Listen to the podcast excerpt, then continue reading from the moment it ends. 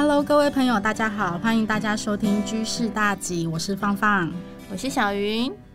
我们今天这天要来聊的是什么？你知道吗？我们要聊理财耶。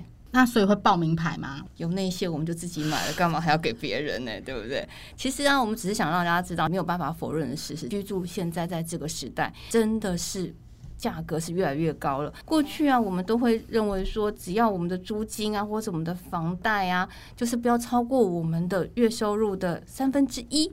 三分之一，其实如果以大家现在的月薪去对比那个租金或者是房贷，要控制在三分之一以内。好像是真的有点不可能的任务，所以这一集啊，我们就邀请到了训前师财商研究中心的孙养少顾问 Sunny 来跟各位小资族朋友分享，就是如果居住成本难以节省，我们要怎么样把有限的月薪把它放大？呃，各位听众大家好，那我的中文名字叫孙少阳，请称呼我叫 Sunny。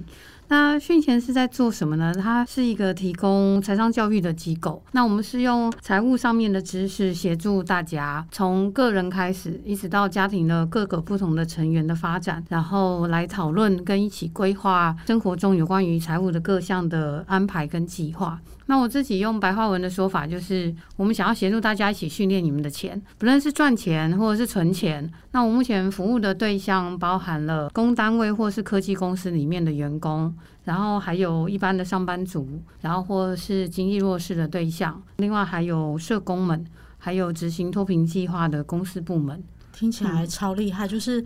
赚钱也会帮我们，存钱也会帮我们。那不管是赚钱或者是存钱啊，我们是不是一开始要先知道我自己到底要赚多少钱，或者是我到底要存多少钱？这叫什么财财务盘点盘点吗？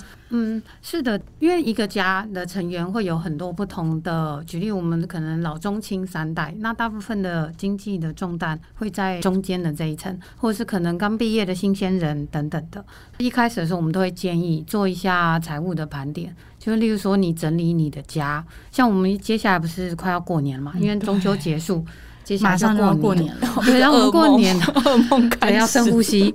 所以，我们大扫除的时候，就是把房间里面所有的东西，或者是客厅，或者是厨房某一个区域里面所有东西，全部都拿出来，再一一的决定要断舍离，哪些要留，哪些要丢。然后，如果要留下来的，我们可能再决定它摆放的位置跟摆放的方法。那其实所有人的钱。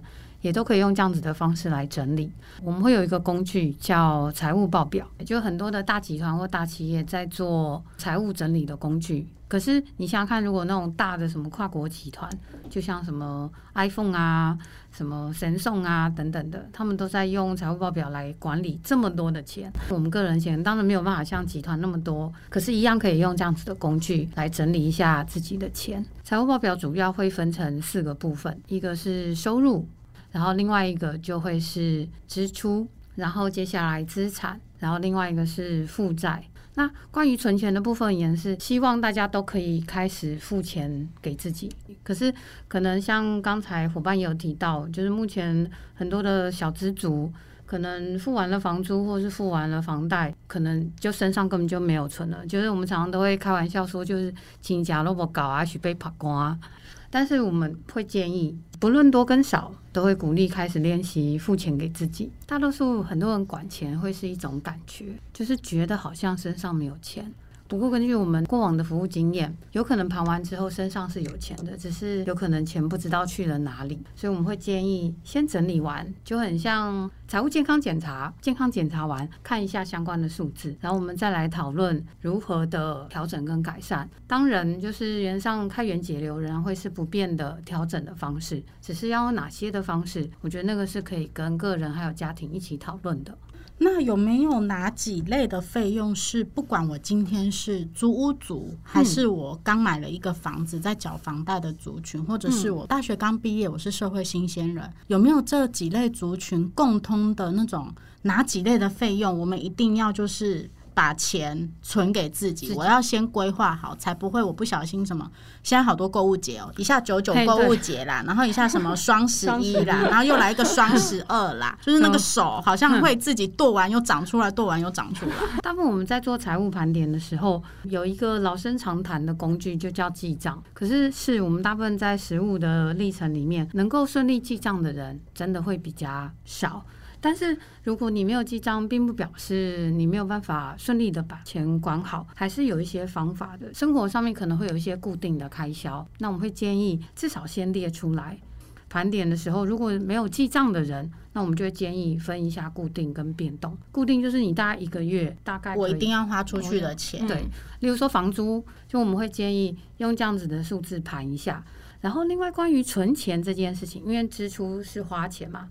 那赚钱是指拿到的钱。那关于存钱，有一些人可能会有一些误会，就是我好像一定要定期定额才叫存哦。没有没有，存钱的概念等于是你付钱给自己，然后没有任何的法律，也没有任何的法规规定你每个月几号要付给自己钱，然后你要付给自己多少。所以大部分我们会还蛮鼓励一个东西叫零钱存钱法，不要小看零钱存钱法哦，因为我常骑摩托车嘛。然后有时候付钱的时候付整钞，然后身上都有一堆的铜板，就有点重。然后我是在上课的过程里面，也会推荐家长或大学生做这样子的方式存钱。那目前就是我的学员们愿意透露给我的数字，就光零钱存钱哦，不分五十块、十块、五块，最少的一年可以存到六千块，等于平均一个月可以存五百。然后最多的，我现在有听过是两个月。存到六万块，两个月六万 块，他是每天都去提款机领一张一千块出来，然后他们就是家庭一起，因为我们上的是亲子课，然后他们自己都很惊讶，竟然可以存到这么的多。嗯，真的不要小看小钱哦。所有的小钱，零钱存钱就是我每一张花出去的百钞，剩下来的零钱，我都把它存起来的意思。嗯，就是你身上可能剩的钱，就是你今天身口袋有你就投，你没有你就不用投。那我你也不用一定刻意，嘿，你不一定一定刻意一定到每一张都拿整钞，就请让自己。比较生活的、舒服的做这件事情。那不过这种零钱存钱法，因为现在大家好像一定会有信用卡，然后还会有那种数位金融账户。是，像我们办公室同事，大家就常常开玩笑说，办了数位金融账户跟信用卡以后啊，薪水仿佛就已经不是薪水，它就是在云端上面的一一串数字，转来转来转去，然后其实我手根本不会摸到钱。嗯，那这样其实我好像就没有办法用到这个默默可以存很多钱的零钱存钱法。别担心，哎，这个我们也有方法协助大家。真的真的吗？对对对对对对对，就是某部分原因，因为我们现在支付工具的多元性，像我们有时候在谈记账这件事情的时候，也会家长有反映给我们，或者是上班族反映给我们，他现在就是用手机记账或信用卡记账法，对，就只要或者是千账卡记账法，只要能刷卡，全部拿出来哔哔哔，然后到哔了一整个月之后，那个存折直接，因为千账卡它每一笔都会列在存折里面，存折直接引账单也就出来了，然后会清楚的知道自己大概就是钱花去哪里，但是但就已经花掉了，欸对，对，覆水难收。You got it，是的，就是通常这个时候就变成是是你真的发完以后，你发现哇哇剩下一点点，然后这时候。心头很难过，但是是覆水难收，所以某个肺炎我们就会建议有另外一件事情是预算，因为大部分的小资主很多是领固定薪水的，大部分的话我们就会用预算分配的概念来做分配，也是像我的悠游卡就是固定里面存多少的，然后我没有开放自动加值，变成你搭车的时候突然逼不出来的时候，你就得强迫自己。所以某个部分我们会用一个概念叫专款专用。嗯嗯，就是你这一张是刷什么用的，那一张是刷什么用？我不要小看这件事哦。我曾经认识一个，就是一样是上班族，他手上有二十二张卡，然后他完全可以说出来哪张卡是干嘛用的。我真的觉得这个他记忆力好好，我觉得他是另外的卡神。另外就是好，那这是花钱的部分，那刚才怎么存钱的部分？现在数位银行都非常的友善。他们网络上面都会有，他们只要是数位银行，现在都有开放一些工具，让你可以有零存整付的存钱的概念，或是零钱罐的概念，就是也可以是不定期的，那个真的会很好用。原上不论你使用什么工具，但是它的概念是一样的。真的，我们会鼓励先练习付钱给自己。你不要想说五块十块这样子很少，可是你看光零钱存钱法，我的家长就回应给我的就会是不同的数字。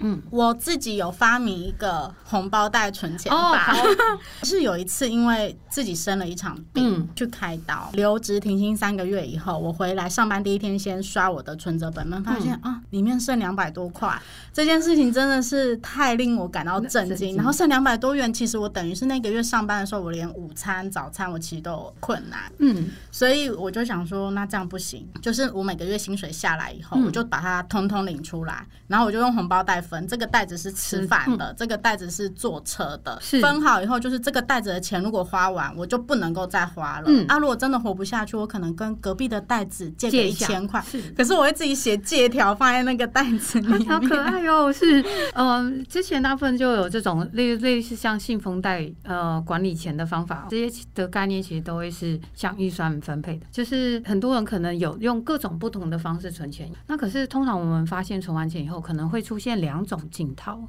第一种镜头就可能忽然发生事情，可能忽然发生了不如预期的事情，需要花钱，那可能就会把存的钱全部就捞出来，顿时就会觉得人生没有希望。对，就是你前面已经存很久钱，怎么都没了，对，都没了。没错，因为本来可能你存钱的目的可能是接下来可能想要出去玩，或是买车或买房，可是瞬间它就不见了，然后你就会觉得啊，这些会让你开心的事情就都没了，对，瞬间破灭掉了。第二种镜头是钱存在那边的时候，忽然发现它会召唤。我们，我们的手会痒。那其实这两种镜头有处理方法。通常第一种镜头是管钱，其实是需要顺序的。那很多人是因为不知道顺序，所以把钱最后会管坏掉。就通常我会用炒菜的范例举，例如说像我自己个人很喜欢吃菠菜，我们菠菜先洗嘛，然后去蒂头，去完了蒂头以后切，切了以后炒，炒了以后装盘，然后上桌嘛。好，可是如果桑尼派炒法，我现在呢就先把菠菜整根丢到锅子里面炒，炒好以后呢，我清洗，我用过滤水洗哦，我很搞刚的。所以刚刚是还没有洗菜，也没有切地头，就丢下去洗了。对，就直接先炒，炒完以后先洗，洗完以后再切，切了以后我再装盘上桌。请问有要吃的吗？没有，吃要吃的发个声。可是那个炒了不是菜就已经就是什么土啊、农药啊都都烂掉啊，炒进去。两位的表情我感觉出来不给我面子，就是我炒的你们竟然都不吃，但是是真的不要吃哦，吓死我们！我们以为会吃，我们以为是昨天要吃掉的，害我们。但是你会发现，你看桑尼派的做法，我所有的动作都有做。我有没有洗？有。我有没有把它炒熟？有。我有没有把它切？有。我有没有装盘？有。有上桌？有。可是，但是顺序好像对，可是大家不是的。对，那很多时候是因为顺序不一样，所以你的结果不同。而且，像我们怎么知道菜要怎么炒？我们可能有别人可以看，或是有人教我们。然后或是我们自己练习过，可是，在人生的钱里面这件事情，第一个可能我没有没有看过别人到底怎么好好的管钱，第二个没有人教过我们。那我觉得没有教不是上一代不教，是有时候他们也把钱管坏掉，然后甚至于他们不知道发生什么事，那也不好意思讲，因为没有人会想要讲大家的失败经验，所以很多时候是顺序弄错了，结果不好。因为你炒菜不好了没关系，我要把菠菜丢掉，我再买一把就好了。可是有时候人生的钱，有时候管坏掉的时候，要再重新调整的时候，会用比较长的时间。所以我们觉得在，在呃听过很多的故事之后，我们会发现，很多人之所以会把钱管得不好，不是因为上帝考验，也不是妈祖的试炼，单纯就只是因为不知道。所以我们想要把大家的对于钱的不知道，变成一种知道。我们理解所有人都会想要往更好的人生。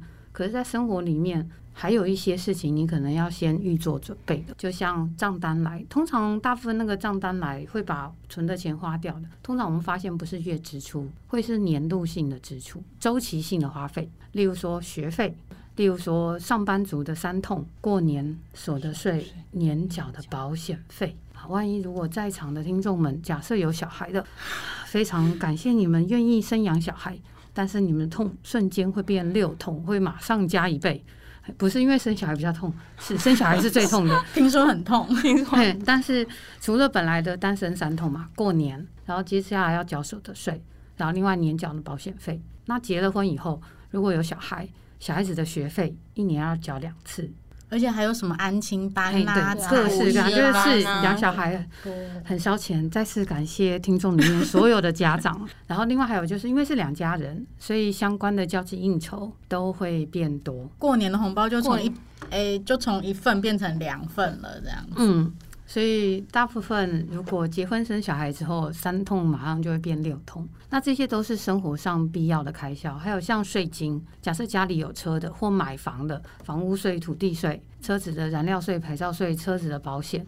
通常就是这些账单来的时候，很容易会把你存的钱挖走。所以大部分我们会建议存钱的顺序，第一个你要存，可能是这些生活的花费，也就是年度性的支出，就周期性要花的。可是它的周期不会到月，可能是一季、半年、一年的这种花费。然后第二个要存的，可能就会是你的紧急预备金，因为人生充满着惊喜。不过有时候也会有惊吓，嗯，对啊，就像我就是莫名其妙的就哎，户头剩两百元，明明前面也没有到处乱花钱，但可能就是老天给你一个考验，就把你全部的钱一次提领光了。有，我们就曾经有一个伙伴的状况是，他有买房，他有各种保险，但是他所有东西就是我们大部分日常听到的都有，可是他也是就是忽然出了一次车祸，然后他那时候全身包的很像木乃伊，然后来上班，他不能请假，为什么？天哪！因为他就是手上没有。紧急预备金，那这样的话，紧急预备金我们要准备多少啊？多少？哦，是很多人关于钱这件事情会觉得永远都不够，可是实际上关于钱一定会有一个数字的。大部分我们会建议紧急预备金一般会是三到六个月的总支出。那如果你现在是算你个人的，因为之前有谈过盘点的时候到底是个人还是家庭，如果你盘的是个人的，我们就会建议。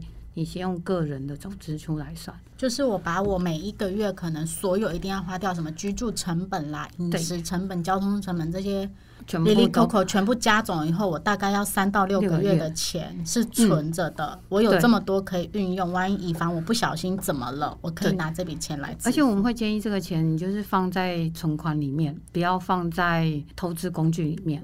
因为万一如果他赔了，嗯、相信我，你绝对不会舍得 把它对把它卖掉，然后把钱拿回来。因为某人尬意，输为尴尬。因为如果真的它跌下来的时候，你不会舍得把它拿回来的。那可是紧急备金的概念就是，你发生事情要来帮忙你的。可是那你发生事情，你又不能把那个钱拿来动。钱的管理是一种分类的概念，不论是信封分类、红包分类、收入支出存钱的分类，你把它分类好。原上，你就可以把钱管得好，所以第二个要存的钱，应该就会是你的紧急预备金。那会建议把紧急预备金放在一个比较独立的账户里面吗？比较难以被提领出来。应该在存的过程里面，放在一个难以停领。例如说没有提款卡，对，例如说没有提款卡，然后固定会把钱主动扣掉的那一种。嗯哼，这是一种的部分。然后等你存满之后，我们顶多建议你放定存。那是大部分的人。很多会觉得啊，定存那个利率这么的低，而且还抵不过通膨。不过从财务管理的概念而言，是你要根据你的目标，你要做什么事情来决定你的工具。因为紧急备金的概念是保本，不是拿来投资用的。如果你要投资赚更多的钱，那你就是拿另外的钱去做投资。嗯，但是这个钱就拿来保本用。嗯，他们的目的不是要你打败通膨，而是你万一有需要的时候，你可以把钱拿出来用。那不论你是存三个月、六个月或更高的，我目前在服务的过程里面，听过最高的是三年。三年，嗯，就是学员们存了三年的紧急备，因为他可以三年不工作，三到六个月是我们的建议值，但是每个人可以按照自己的状况来做评估。对，如果是单身就是单身，嗯、如果是家庭的话，就会建议说存一个就是家庭的一个，对，你要去盘点一下整个家庭的总支出，是，然后算出来大概是预备大概呃就是三到六个月的一部分，先做一个紧急预备金。对对，所以假设在那样子存的过程当中，忽然发生事情。你就可以理解那个钱会不见，那么不然在心理上面的挫折感跟失落就会少很多，因为这个钱叫紧急备金，本来就把它当做不存在的好了。就是，对，反正就是万一发生事情，他要拿出来用。那你存目标的钱，就是存梦想的钱，是让你开心的钱，那个是在另外存。因为钱都掌握在每个人的手上，所以希望大家能够有足够的能力跟智慧，就是做出适合的决定。这也是我们在谈财务智商的概念。你清楚的知道你的钱的状况，你也知道你接下来要拿钱做什么用，然后选择适合的工具，拟定一个健康安全的计划，然后开始落实执行。它不是好坏对错，就是找到适合自己的方式。很多人在管钱的时候会三个东西会错乱掉。所谓错乱掉，我用一个比喻，就像旅游一样，旅游一定也会有个起点，也会有个目的地，然后也会有中间的交通工具。因为我们家住台北，假设我想要去花莲玩，可是如果我搭高铁，那搭高铁，那那我突然好无知哦，花莲有高铁吗？对对对，突然大家对没有对啊。那可是你看台北不好吗？台北很好。花莲不好吗？花莲很很好。高铁不好吗？高铁也很好。嗯、可是如果你定的计划是长成这样的话，你看大家都就是很怀疑的眼神，对，然后还在想说是不是自己那我们要是自己想错了，还是哎？张你现在在讲的是哎，花莲有到吗？花莲没有高铁。但是高铁仍然是个好工具，可是它可能不太适合你的起点跟目的地。所以某个部分，由我们来看这件事情的时候，是很多人在选择工具的时候，可能会希望一个最好的工具，可是忽略了他现在的财务状况，还有他到底希望这个钱帮他做什么事情，所以三者接错线了，所以结果不太好，就有可能他真的搭上了高铁，但是发现没有一站他可以下车，因为没有一站叫花莲。因为像我们自己在存钱的时候，像刚刚的，比如说紧急预备金，因为毕竟我是一个作为痛过的人，紧急预备金对我来说就很重要。可是如果好像钱都只能够这样花在这种很重要的事情上，我存钱也会有一点点痛苦。像我自己，我很喜欢买书，但我每个月就会编一笔。我至少一个月可以买一本书，让自己开心的钱。那这样一边在存钱的时候，我一边也可以开心的花钱，嗯，就会觉得好像存的没有那么痛苦。有句俗谚叫“鱼跟熊掌不能兼得”。不过在钱这件事情而言，就是你平常的小确幸跟你大的开心，我们觉得是有机会可以兼得的，只是要开始了解一下你到底要怎么样跟钱相处。就像刚才提零钱存钱法，不小心发生事情把钱花掉，这个事情就被金来处理。那另外一个就是手痒心痒。然后他也在召唤的，那么我付钱就会像预算的概念，就是你你一个每个月让自己可以开心的钱，就像我自己那时候是，诶，每三个月可以会吃一顿大餐，然后那个大餐是我可能进去我不用太担心价格的，可能就是上千元的，就打开 menu 随便点，对对对对对，看 menu 的对那个左边，对那个感觉起来就是开心，可是并不是说我一定要每餐都这样吃，嗯，就是找到适合自己生活的步调跟方法。我们觉得那是一个还蛮重要的一件事情，就了解钱之前，可能你先要了解自己到底什么东西会让你开心跟快乐。就像选择未来的工作也一样，因为小资族可能通常都会面临到一个状况，就是因为收入就是固定的。就卡在那，那可是想要增加收入，很多人第一个可能会跳往投资这件事情。对，然后接着就会对，就是回来问我们，那到底买哪一只会赚？是不是买了护国神山，我就会，我就可以就可以发了这样子？那我们会觉得这个以这样子的历程，因为我们自己会我们在谈财务历程里面，我们还是会先回到自身，就是如果你把自己的一些的。能力加强起来，也就是你的时薪不会是拿单纯工时的一百六，像一般的上班族也有所谓的升迁管道，那是不是可以增强，或者是现在的斜杠？不过之前的斜杠可能有一部分的人的解释是你可能兼多份差。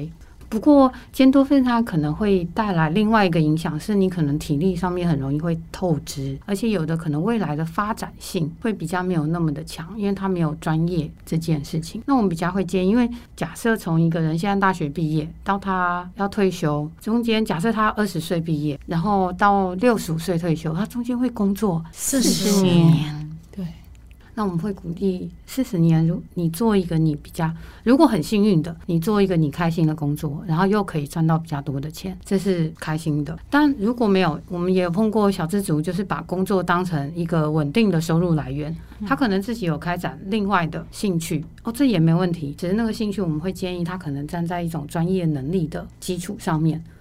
现在有很多上班族。或者是小资族，可能都有用各种不同的方式坚持。那我们觉得他有时候是一时之间，因为前一阵子的疫情，还蛮多人的生活受到一些困难，所以他可能找了迅速可以看到钱的工作。然后我觉得他当当做暂时的过渡是一个还不错的选择。不过假设以长远来说的话，还是会建议有一个比较专业职的方式来发展。大部分人可能在这件事情上面，对自己的认识。可能会需要更多一些些。因为像我现在在带在带大学生，很多时候他们可能已经要毕业了，然后才发现自己念的科系可能不是自己喜欢的。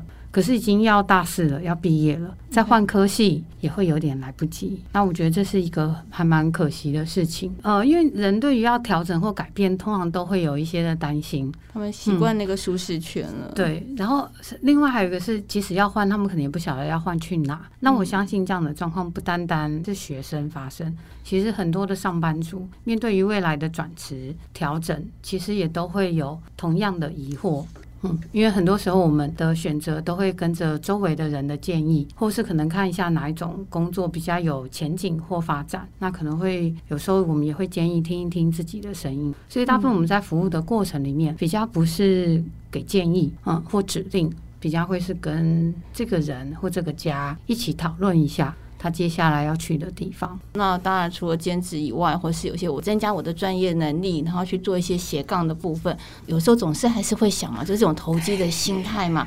那我可不可以来去做一些投资？股市这么好，然后期货这么好，然后基金这么好，这边上你有没有什么样的建议可以给我？嗯，关于管钱这件事情，之前提到有顺序嘛？对。那我们假设用盖房子来比喻的话，就我们现在盖三楼的透天厝。第一层楼是要先活下来，我们会谈的是财务的生活保障，因为人活着一定都要花钱。那第二层就会提到像投资，因为所有人都会希望。变更好的人生，对啊，然后更好的人生就会需要钱来帮忙，所以这个是第二层的部分。那第三层的部分研究会是移转节税，等于是好。今天假设大家很努力，就举个例子，假设我们很努力变成了富一代，有钱的那个富哦，不要那个 负债的富，不要负债的富。就是想象一下，就是如果好，假设现在你银行存款有五千万台币，好，如果没有想象过的人没关系，就是有上课的时候常会遇到那个学员说哈。桑尼，我没有想过我有五千万呢、欸。啊，没关系，明天就可以想象一下，觉得明天辞职不干了，不要冲动啊。好的好，然后呢，假设我们现在有，假设有三个小孩，可是很遗憾的，就是你现在只剩下一口气。讲完你的钱要不要留？怎么留？如果不留，你要干嘛？嗯，讲完之后我就对，讲完之后你就结束了。是对，那请问一下要不要留？留啊，我也不能带进棺材里面。呃、啊，没有，我真的有碰过那个学员说全部烧给我，这样没问题。烧了，好吧，其实我们也不是，等下等下不是不是直接烧国那个台币哦，这个会毁损国币哦，不行啊，要把要先对，要把他们换成名字，然后全部烧给他。哦，对对对对对。我不留，他们还是会有，还是可以去在法律上争取一些部分，还有还是有特留分，是是是是是，对，可以吗？可是我如果都说我不留了，有我我都我都是要求他们还是有应继分跟特留分，对，他们还是有这个部分，有那个法律上保护的部分。对，因为你的意愿跟法律相抵触，所以然会法律优先。所以你会发现，像这一题，你看有钱也烦恼，对啊，对，没钱也烦。那如果可以选？想要有，当然是有钱，还是有钱。大家选的是有钱人的烦恼，所以遗传节税就这个部分就留在大家未来考验着大家的智慧。因为大部分的家长想的事情是留太多怕小孩败家不上进，但留少了又怕他们吃苦不够用。另外一个，如果你这么多钱，假设接下来没有小孩，那等到你百年之后，钱要捐给国家。就充公还是有什么打算？就如果有钱之后，所以你会发现钱多也烦，钱多可能就开始要做遗产的规划。对对对，我们也会建议事先规划比较好。所以以这样子的，就是第三层而言呢，是很多人是未来的考量，那个部分就会考验着大家的智慧。刚才有提到了基本保障，所以我们谈了存钱，谈了紧急预备金。那关于中间的这部分投资这件事情，呃，我们大部分在财务的。过程里面，我会蛮强调财务的健全计划，就是希望你的财务健康，然后安全。然后接下来，如果你真的完成梦想，你就会很开心。那大部分在健康这件事情，我们会建议月收大于月支。另外，第二个年收大于年支，因为表示所有的账单你都可以付得出来。那因为是大于，所以表示你一定能有存钱的能力。嗯，这是健康的部分。然后接下来安全的部分，就会建议你要有紧急预备金，因为像过往有服务身心障碍的。伙伴，那某部分人他们可能在保险上面而言，可能会是没有办法投保的提况，嗯嗯，或身份。所以等于是你还是要一笔紧急预备金，因为人生可能惊吓会先出来嘛。然后另外社会保险，台湾的社会保险真的做得不错，嗯，虽然有各项一些制度的争议，但整体来讲它是不错的，嗯，而且因为它是明定在宪法里面，就是宪法第一百五十五条有明定这个，就是国家为谋福社会福利，应实施社会保险制度，这样。那这个是安全的部分，然后另外安全的部分其实还有一块叫未来需求。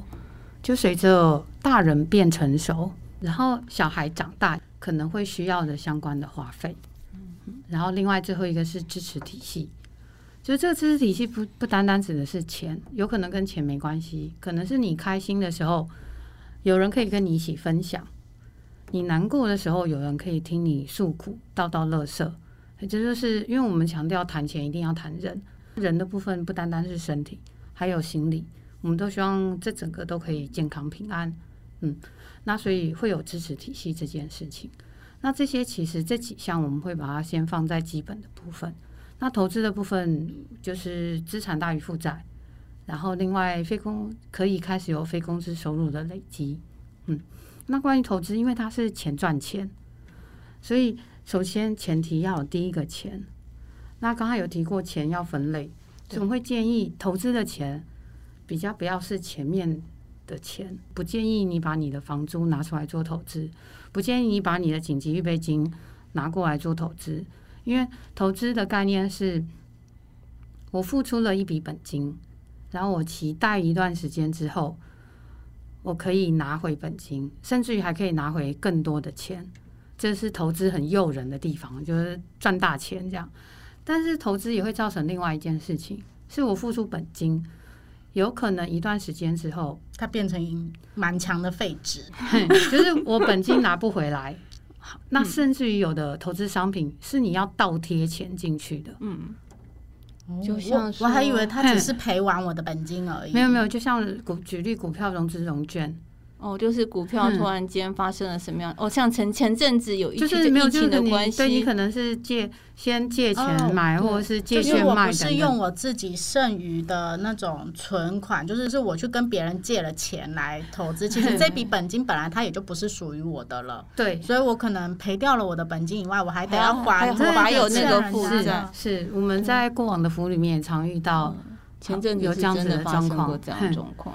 那你看，如果再倒赔进去，就想象一下，如果你之前这些健康跟安全的东西没有准备好，假设你就单纯的你月收入大于了月支出，有多的钱你就拿去赔，但是你又没有慎选工具，然后你可能万一选到了这种高杠杆的，那你要倒贴进去的时候，你是要拿你的房租贴，还是小孩安亲班的钱贴，还是你的菜钱贴？而且搞不好都还贴不够。那站在钱的角度而言，我们真的会希望它是多的钱，就是扣掉能够维持你生活的钱跟投资的钱，我们会建议拆开来。就是不管我今天要好，不管我是要买股票。或者是我要买基金，或者是我要参加上次那个什么二十七亿的投资案，好了，是是是，这笔钱都是必须是既也不是我的急用，然后它也不会影响我的生活，然后就算我赔光了也没有关系，我就当做这笔钱我从来没有赚过存过这样子的钱，我再拿来去投资会是比较适合的，然后选择的工具就可能是它的。安定性比较够的那，就是它的如果亏损，就是以你现在投入的这笔钱为主的。例如说，像股票现现股买卖，就是你说你里面有多少现金，然后买多少股票，这样赔就我也我因为赔赔的就是这个嘛，对，赔就是赔这些钱。可是这些钱不是你的吃饭钱，也不是你的紧急预备金的钱。那等于是万一如果真的赔，那至少你的生活不要受到影响，不会受到影响。怕的是用。呃，蛮多会来找我们求助的，因为我们有在做呃员工协助方案，是有很多案子都是之前投资失利，然后进而影响到他现在的生活，可能公司也收到强制扣薪的命令，就等于会影响到他现在的生活。可是，一开始的动机理念都是好的，大家都希望收入可以增加，可是真的会建议真的要慎选一下工具。那那到底怎么慎选工具？我们真的还是觉得，诶、欸，功课不能少，至少你要对你要投资的东西要有基本的认识。嗯，就是至少好，假设你要买股票，至少你要知道一下股票到底是怎么运作的。我觉得，因为现在科技的发达，我们早期的话可能就看书、去图书馆借等，可是现在有各种各式各样不同的媒介。据我所知道，也有蛮多就是在谈。投资的 Podcast，然后或者是 YouTube 的影片、脸书课程、书本等等。我觉得，因为不小心投资，很容易就会遇到诈骗集团。有我们之前碰过很多的那个学员跟我们提到有人人团体。嗯，就诈骗集团的方式，嘿，所以我们觉得投资的前提是你，你真的会需要知道一下你在做些什么事，你清楚的知道你的财务状况，你清楚的知道说这笔钱假设真的放在投资里面，那它赔掉没关系，不会影响到你的现实生活。然后另外一个，你要知道一下你投资的目标到底是什么，你希望多久时间赚多少钱？因为不同的投资工具，它有各种不同的属性，不论是积极、保守或稳健。等等，它都有不同的概念。那我觉得这个还是要，而且还要跟个人有关，因为有的人可能就比较保守，可能大概就是开始亏了，他可能就会觉得，嗯，不行不行。那有人就觉得没关系，我要冲冲冲。所以我觉得有，但是我们在跟学员们互动的历程里面，都会跟学员们聊这些。呃，因为我们谈钱一定都会谈人。所有人都会需要钱，那每个人的钱都会不太一样，因为每个人也都很，所有人都是很独特的存在，并不是别人可以用的方法，不见得你可以照样的模仿跟 copy 过来。那我们觉得是找到适合自己的方式，是这会需要一点点的时间，因为你要先了解自己，你也才比较知道你要怎么样了解钱怎么样对你而言是比较适合的使用方式，钱怎么样会让你开心。就像我们常常问学员，你有了钱要干嘛？其实有很多学员在这一块脑袋中会一片空白，那我们真的还是会建议，真的开始盘点一下自己的财务，然后确认一下自己在财务健康安全的哪一个阶段，因为有可能。在这时候讲话的同时，有可能大家目前的财务健康跟安全的阶段会在不同的地方，因为每个人之前过往的生命都不太一样，那我们就建议跟着走。可是万一如果现在你真的是经济弱势，就是真的有碰到困难，那不用担心，不用在屋顶上面徘徊，也不用坐捷运去淡水喝，都不用，因为会找到方法，生命会帮自己找到出路。那可能那时候就会建议大家要求助一下，会有人可以愿意帮忙的，因为。大部分我目前服务的一部分的对象也都是经济弱势。了解，谢谢桑尼，谢谢今天的分享真的是超厉害。啊、那所以其实刚刚你也一直不断的在提到，你们有在帮人家做这种财务的什么盘点啦、规划，嗯，对，所以这是 OK。所以其实呃，我们的听众朋友他可能不管是什么样的情况，像刚刚提到的，不管是经济弱势也好，或者其实是他听了我们的节目觉得好，我要未雨绸缪，我也要开始帮自己的财务做一个健康检查的时候，其实都是可以跟训前师这边联系嘛，或者是因为我看你们的官网，好像你们有一个那个财务咨询的服务。嗯，对对，呃，关于这个部分，因为我可能说明一下，财务咨询的部分也比较多的会是，大部分是财务发生困难，然后来找我们。但是我们要先说明一下，我们不是神。我们也是人，不是所有的问题我们都有办法帮忙协助。那目前比较多的会是透过单位转介的，像我目前大部分服务家长债务，然后还有做生意，这个还算蛮常遇到的状况。然后像举例债务也有还蛮多的单位有在协助，例如说像法服。那不过就我们过往服务的历程里面，也会有发现，就是有一些案主对于要跟权威人士讲话，会有担心跟害怕，所以某部分也有人一起陪伴，会是一件好事。嗯、假设以贵单位，大部分都是透过单位转介。那如果是一般民众，就像刚刚所提到员工协助方案，很多也是透过公司的管道。转接转接过来，那为什么会用这样的方式是？是就像刚刚所说，因为我们不是神，我们没有办法所有的问题都解决，所以我们可能还是会做一下评估，就是是不是是我们可以协助的。如果我们没有办法协助的话，可能还是要找其他专业的来。谢谢桑尼教我们如何要先盘点好我们自己的财务，才能开始要驯服我们的钱，然后建立好安全而且又一个健康的一个好的财务规划，对我们来讲是非常重要的。谢谢桑尼，不会，谢谢。谢谢谢谢。各位听众朋友的收听，谢谢谢谢，谢谢大家，谢谢，拜拜。